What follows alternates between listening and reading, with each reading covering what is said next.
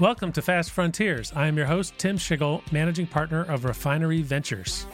In today's episode, we're bringing you my conversation with Niki Scevak, co founder and partner of Blackbird Ventures in Melbourne, Australia. In today's episode, we're going to talk about the Australian tech ecosystem, which was virtually non existent in 2010 when Niki and his co founder, Rick Baker, started raising Blackbird Fund Number One. And now today they have over $1.3 billion under management across four funds. Blackbird's investing thesis is that they value the relationship with the company first and often start by investing early before product and revenue and follow the company through every round of venture financing. The biggest theme, or so what, I hope you take away from this conversation is this. Instead of seeing their time zone as a limitation, they turned it into a strength. This is a great concept that other regions can learn from. Niki Scevak is the co founder and partner of Blackbird Ventures. After moving back to Sydney in 2010, Niki founded StartMate, one of Australia's preeminent incubators. Before investing, he also started two software companies and lived in New York City. Blackbird is a leading venture firm in Australia and New Zealand and has invested in companies like graphic design platform Canva and autonomous vehicle company Zoox. Please enjoy my conversation with Niki Scevak.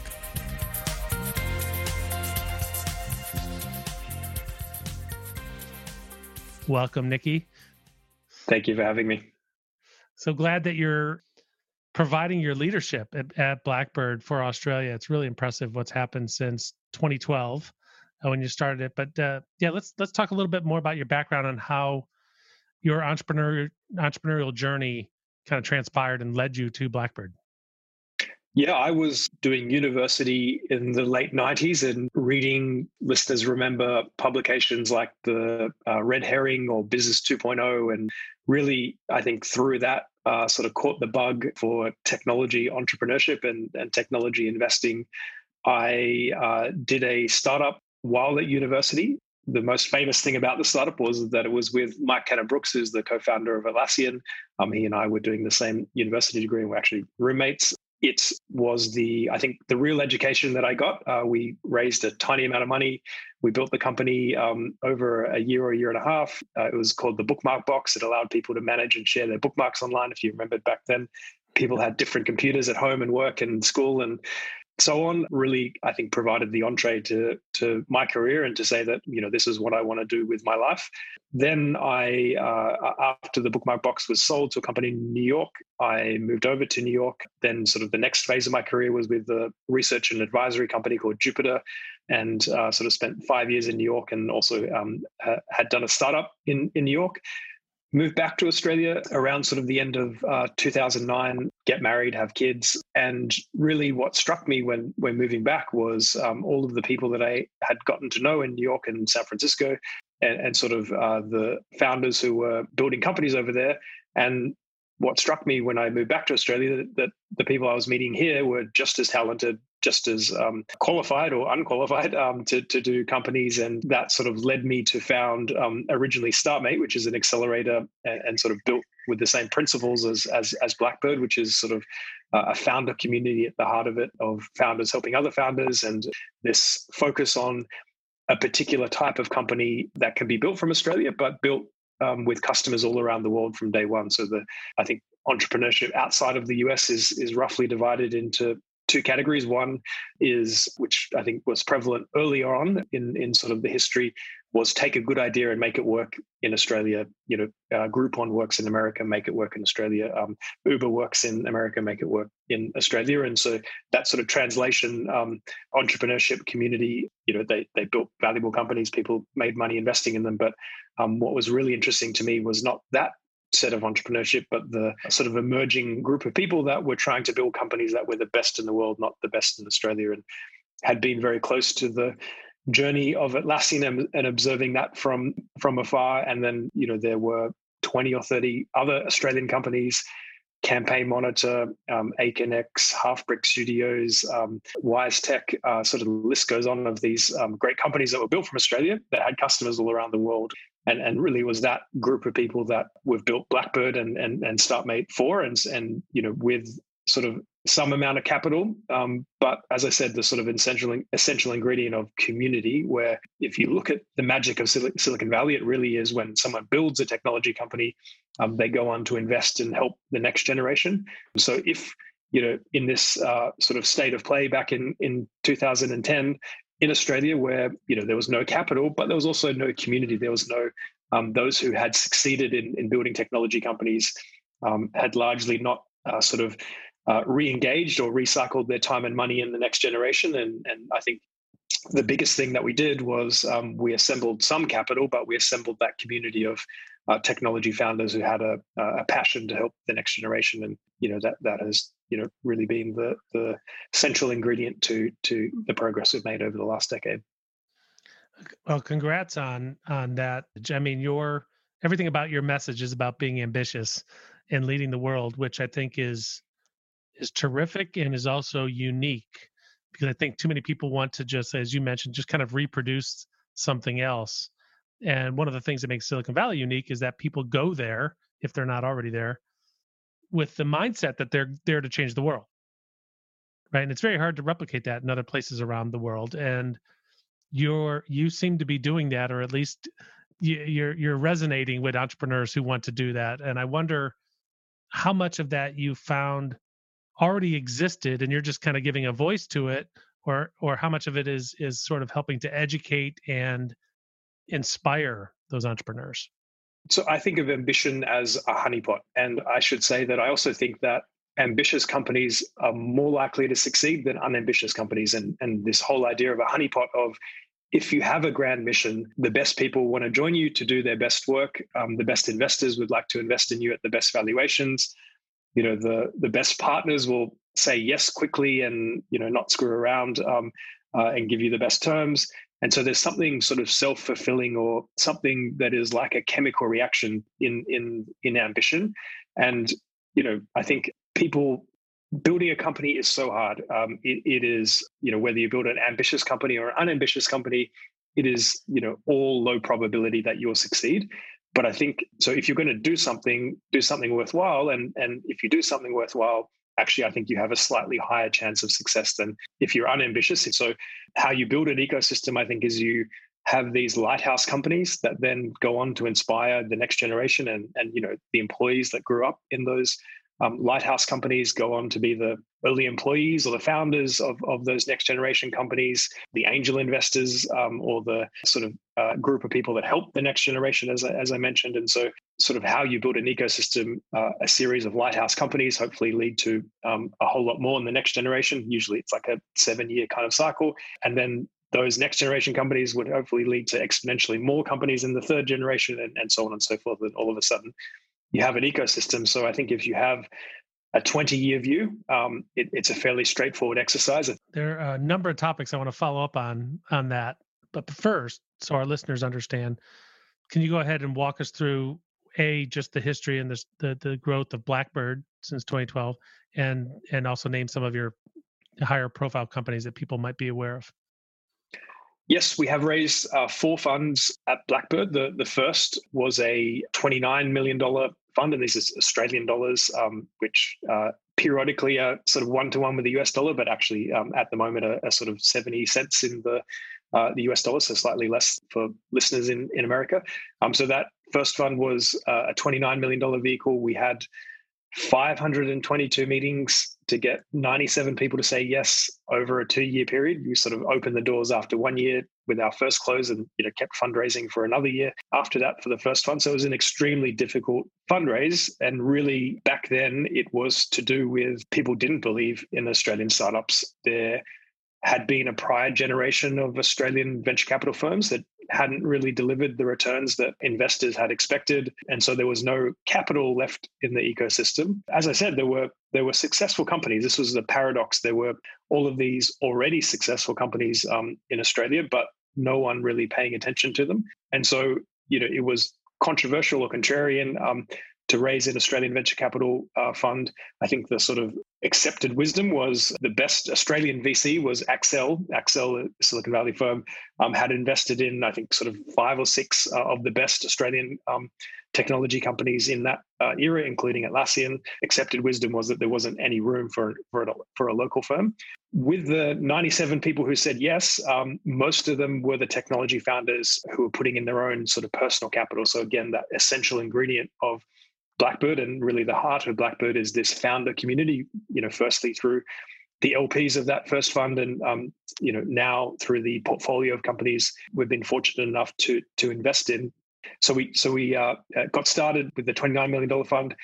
Second fund was 192, third fund 260, and then the most recent fund is uh, 600 million dollars. So I can describe how that has sort of changed uh, over time rewinding back to the to the first fund, the you know the the flip side of it being a really hard fundraise is that once we had raised the fund, you know, we were the cup of water in the desert. We were the person who was interested in these kinds of software companies that were building themselves from Australia, but had customers all around the world. And so we were fortunate enough to be uh, invest in the the first and you know now every round of companies like Canva and Culture Amp and Safety Culture and Zoox. And there's a whole bunch of um, you know wonderful companies in in that first fund. Big ambition change for Blackbird came at, in that second fund. Um, so we raised our second fund in, in 2015. The the sort of rise in ambition was uh, for ourselves was why should we invest in the first round and not any other rounds in, in a company? Why is sort of the venture capital industry structured around um, the rounds of financing rather than structured around the company. So if I the unit of the venture capital industry is the the financing round. You raise a seed fund to invest in seed rounds. You raise a growth fund to invest in growth rounds, and sort of it's segmented along these kind of financings. But I think you know anyone who has invested in companies realizes that the the unit is not the financing round; it's the relationship with the company. And um, uh, people say you know venture capital is a power law business, which means that you know the most valuable company will be worth um, more than every other company combined in that portfolio or that um, you know year of, uh, of of vintage of venture capital. And so uh, with our second, third, and fourth funds, we also have this larger pool of uh, follow-on fund capital that invests in the existing portfolio. So, so it's a it's a pool of capital that is a, a, window into our later stage deal flow. And what that has meant is we invest right at the beginning, before product and before revenue, um, but we can invest all through a company's um, uh, life and success, and particularly for those generational companies to be able to invest hundreds of millions of dollars or even billions of dollars per company the sort of case study uh, example there is Canva, which is a graphic design platform. We first invested $250,000 um, in Canva's seed round uh, as it was getting started and before product, but we've invested $200 million um, just into Canva. So the, the, the, sort of strategy is slightly different to the way that the venture capital ecosystem is, is structured in the US, but it, it really sort of recognizes that this power law distribution, why, why don't people adjust their behavior? Why do people invest before they know a company is successful and then invest nothing after they know a company is successful? That that sort of you know logic has has never made sense to to to me, and so we have sort of adjusted our um, investing in recognition that um, you know the industry is around relationships, not you know rounds of financing. And you know there is no better uh, place to start the relationship than right at the beginning. If, you know, the entry point and is a, is is is this is the first investment in the seed round. But then, if you go and build a great relationship, that is ultimately um, the best competitive advantage that will outcompete.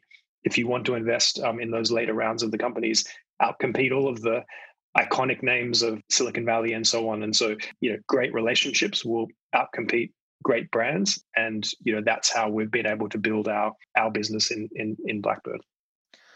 So the question i'm dying to ask back to community is is sort of the chicken and egg issue right? I, i'm i'm a big believer in success begets success and it sounds like that could be true in this case and that the, there there was a community of founders but they weren't really attached or connected or catalyzed until you recognized and brought them together and you know brad feld talks a lot about this as well you know that it has to be organic from the entrepreneurs. So yeah what what's your response to that the chicken and egg question about an ecosystem?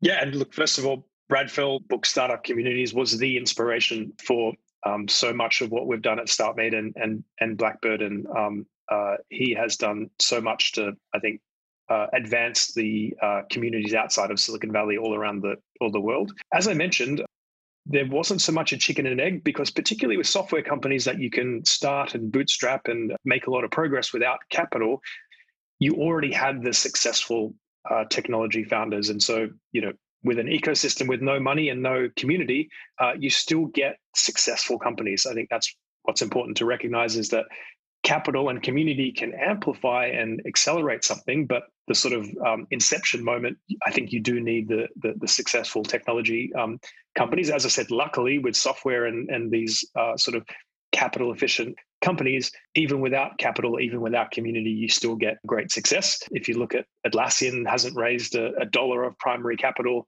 um, all throughout its life. It's a $50 billion company listed on the, the NASDAQ. And so as we started in, in, in 2010, the, the, the paradox was there were successful companies, but no successful investors or no community. And so um, uh, I think that provided the opportunity for us to, to, to begin Blackbird there. So what, uh, what, what's unique to Australia that you think might provide entrepreneurs with a competitive advantage?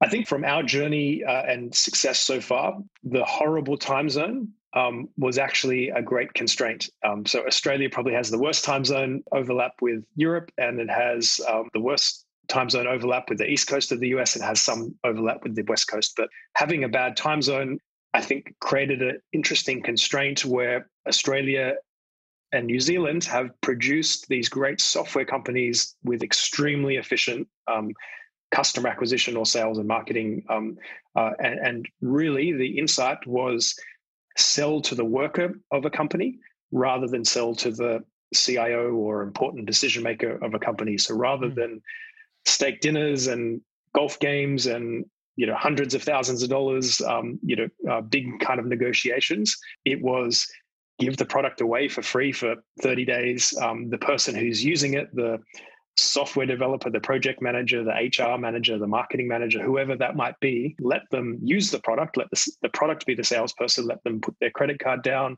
let them use it amongst their team, um, and sort of thousands of these kind of credit card decisions um, happening across the company um, add up to the same end result of you know hundreds of thousands of dollars of ACV at this big company. But I think you know particularly Atlassian pioneered this sales and marketing model that Dropbox and Slack and and you know a whole host of awesome software companies have furthered. But I think that sort of constraint of being in a really bad time zone led to this sort of how can we how can we adapt and um, you know selling via the worker not via the important decision maker um, was one of the you know biggest breakthroughs in how to build a software company. I love that. That's that's I hadn't heard that, and that's a great example of constraint based engineering. They figured out a way because they had to. that's awesome. It also seems like with you know so much happening with remote work and there's no more geographical barriers with mobile and cloud you know from my experience so far with what the short experience with australia is it's also very international. So it seems like you are well positioned that people are from all all points around the globe and there's more uh, understanding of the international marketplace than maybe any other part of the world yeah, look, Australia is a, a, cultural melting pot. It's very culturally similar to the US as well. Australia and US are, you know, great friends, and um, it's very easy for Australians to work in in the US. Um, there's a separate visa for Australians to work in the US. I think sort of also the small population forces people to build out a horizontal skill set rather than a deep specialization, which um, uh, is friendly to um, to startups. You know, I would say that the bigger technology companies recruit straight out of the Australian universities. So the, you know, if you looked at the top 10 computer science students at various universities in Australia, like UNSW or the University of Melbourne or wherever it might be, Tesla and Facebook and Google and so on are recruiting them to work in their US offices. And then now I think technology companies, Google probably is the biggest example in Australia, where um, Google Maps was invented and built in Australia. Uh, but now because of that, large parts of Google Chrome and various uh, Android um, products around auto and, and so on are built in Australia, and Google has an engineering office of thousands of people um, here. Uh, and so I think sort of the the the engineering or the product talent um, is is a very good one and has always been well recognized. It you know was directly sort of imported, um, but now I think you know those people return to Australia when um, they want to have kids and you know not separate the kids from the grandparents um, for various other lifestyle reasons. And so they bring back their knowledge of um, building technology companies from Silicon Valley back to Australia. Startups who get started here and build product and engineering teams, you know, are able to recruit from this great flow of people. Um, and so I think particularly around um, building product teams uh, locally, there's a huge competitive advantage. So not only are you getting really talented people, um, it's likely to be at a comparatively cheaper rate. I mean, everything's cheaper than the Bay Area. And those people will actually stick around, you know, the, the sort of re- employee retention of um, each office. And if you look at the, the portfolio of companies, like it's extremely high churn in in the Bay Area, extremely low churn in Sydney and Melbourne and Brisbane and and and wherever. And so you can build a great team of the most talented people that are comparatively um, cheaper that stick around longer. And then additionally, there's a, a government um, uh, program that allows uh, people to claim back uh, sort of through an R&D tax refund. Um, so if you're building a product team and doing R&D in Australia, you actually get like a 42 cents of the dollar um, uh, refund if you're unprofitable and have less than $20 million a year in revenue. It's very similar to the Canadian regime. And so all of these ingredients make it the best place for companies to build um, a product team as I said, you know, global customers inevitably um, the the companies will build a customer facing office in in America. Originally, when we started, everyone was go, goes to the Bay Area. I would say no one goes to the Bay Area for that office anymore. It's it's much more likely um, cities like Denver or Austin or Portland or Salt Lake City or um, uh, those sorts of places where again you have a chance of hiring good people that will stick around for somewhat less cost than the than the Bay Area. So I think the the sort of unfair advantage is building great product teams in Australia, and even I think um, global technology companies like Google and Zendesk and um, you know a whole bunch of others are now building engineering teams in in Australia and you know other places like London and, and so on. So um, I think sort of the world is moving to recognize that you know great people are everywhere in the world, not just um, San Francisco. So when you look back at when you were starting Blackbird with with Rick Baker, and you, if you were to look at that business plan today, you know, compare and contrast, what's what's the same, what's been what's been true to your vision, and what's changed or surprised you?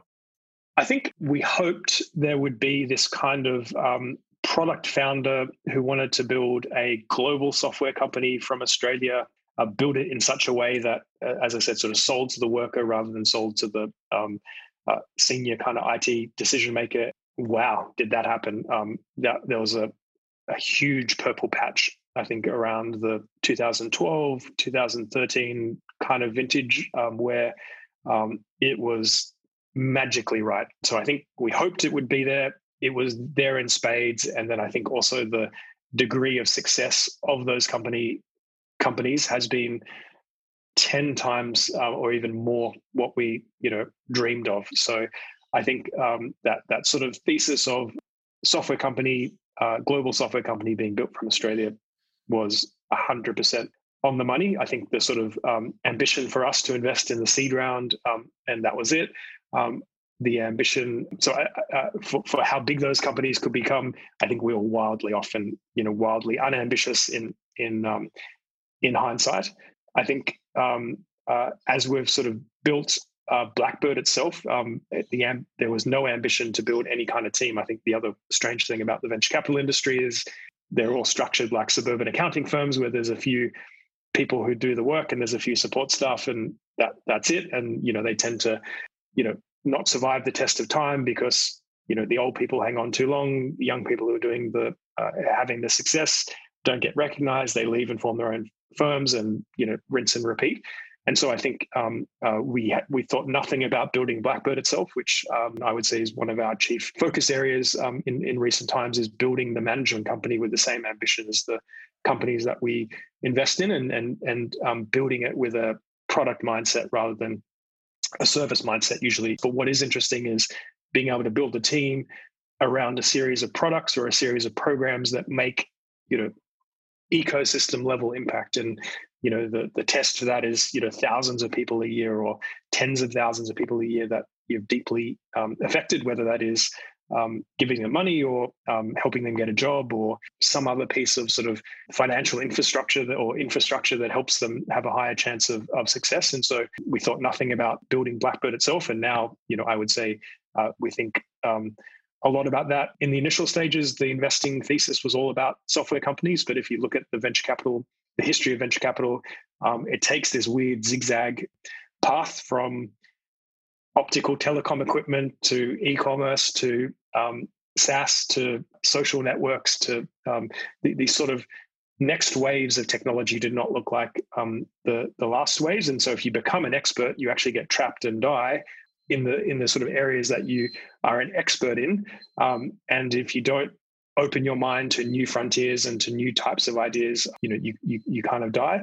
And so I think the, the biggest moment for Blackbird was in 2014 when we met a guy called Tim Kentley Klay, who's the founder, uh, co-founder of Zoox, which is a robo-taxi company, um, reinventing the uh, idea of a vehicle from the ground up. No steering wheel feels like a living room on wheels and operating a, a consumer service. The company was acquired by Amazon, and um, even though it looks like it's making a car, most of the people at Zoox are software engineers, so it's built with this. The the the, magic of the company is is software. Um, however, it appears in a very different form factor, and um, investing in a company like that, I think, sort of opened up a new vein of investing uh, for Blackbird. So certainly the, the, the sort of core layer is is software companies, but we've added to that over time uh, in autonomous vehicles or space or industrial robotics or all of these different sort of areas of um, interest where um, the next great company may may appear.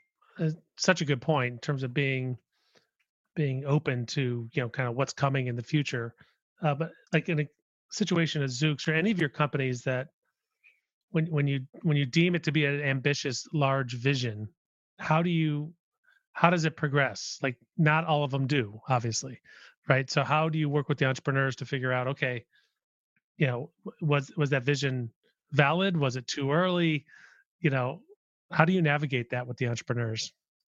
You know that is the joy of the business um, and that is where the rubber hits the uh, hits the road. And so i think there are sort of three elements. There are the you know the vision which you know think of the top right hand corner of the the journey. Um, uh, there are the set of achievements in the next 12 to 18 months. You raise a round of capital. Here's what you hope to achieve. And um, uh, that's you know the bottom left hand side of the graph. I think the great founders um, and the great companies have a very good answer for the um, sort of middle stage. So after 12 or 18 months but before the full realization of the vision in you know nine or 10 years the sequence of events that happen um, in between that. And we call we call it we should ask ourselves the question of are we in love with the product roadmap? And someone who's thought very deeply about a problem and very deeply about a market it's it's it's abundantly clear when you speak to them even at the seed round how much they've thought about it. Every question reveals a huge amount of depth of thought around um, uh, each different area leads to more and more questions and more and more interesting answers and, and sort of this kind of um, deeply thought through um, sequence sequence of events is, is really clear when you meet um, a Zoox or you meet a Canva. And opposite to that is uh, uh, when um, someone has a big idea that sounds ambitious, but you know you ask a few questions and the answers are terribly unsatisfying or is not you know uh, is abundantly clear they haven't thought about um, how exactly they're going to get to the you know to the promised land. Um, so uh, I think people's quality of thought around the idea. People always say the idea doesn't matter, but actually, I think if I look back into the really successful companies we've invested in, they've always had that clarity of thought and that depth of thinking um, around um, how they will achieve that vision. That's great perspective.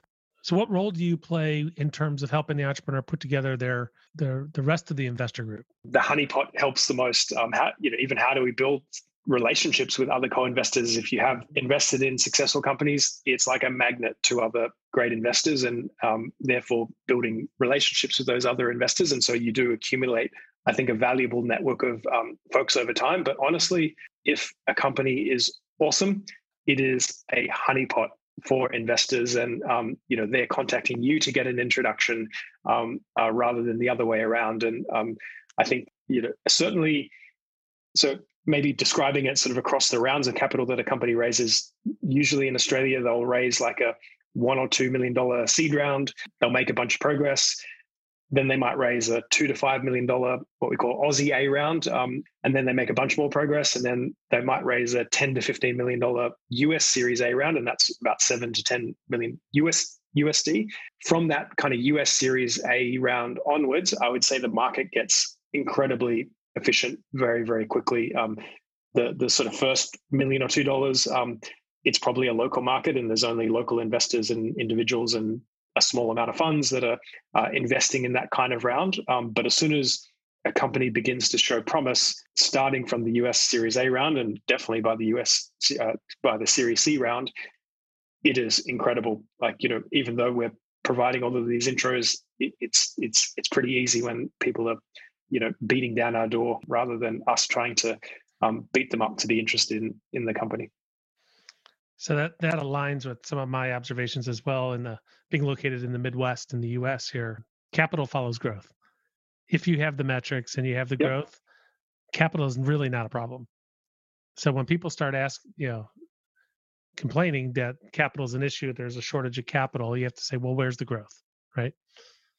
Yeah, and I think even um, Naval put it so succinctly in that capital is built from the uh, later stages backwards. Um, so in an ecosystem, you might get um, a bunch of bootstrap companies. And then um, in Australia's case, the, the sort of round was Atlassian raised a $60 million, $60 million round from Accel. Uh, that was risky back in the day, um, even though Atlassian was a profitable company growing healthily at, at scale. Um, and once someone like Accel has a great experience with that round, um, uh, both they and other firms notice their success, and then they become comfortable investing in the thirty million dollar, you know, uh, Series B or C round, and then they have a bunch of success, and then they become comfortable investing in the you know ten million dollar Series A round, and they have a bunch of success, and then they will become comfortable investing in the three million dollar, you know, whatever round. And so I think sort of start the starting point was the $60 million round that Atlassian raised from Accel. And then we're now up to the stage where um, people are super comfortable investing in the seven to $10 million Series A round. And um, if a firm like Felicis or Cosanoa or Index or Accel or Sequoia has invested in one company in Australia, they're much more likely to invest in a second company and then um, uh, you know other folks and and, and so on. So um, I think sort of capital is built from the later stages backwards. So final final question. Speaking of your values, the one that stood out to me that I love that you don't see on on a venture capital website in particular is we will make our kids proud. How did that come about? That's awesome.